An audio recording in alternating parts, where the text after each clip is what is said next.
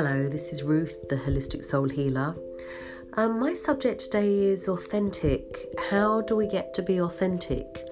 And I feel that the most important thing, and I'm working on this one myself, is to stand in our truth, be authentic, speak our truth, hopefully in a kind and loving way stand in the love that's at the root of our being and love for ourselves and each other, and not just for each other, but not just for ourselves.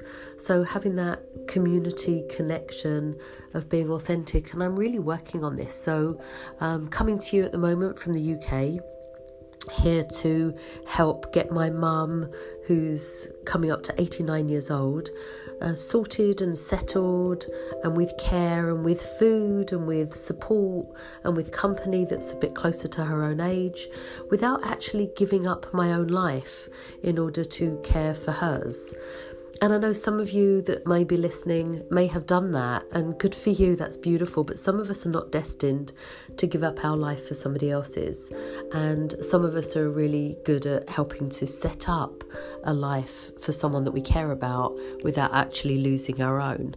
So find your own balance, your own authentic heart. Don't judge others for what they do or don't do that doesn't fit with your criteria of who you are, because we all came here to be different. We all came here to be ourselves. Um, I am finding my authentic self, and I highly recommend each of us find ours.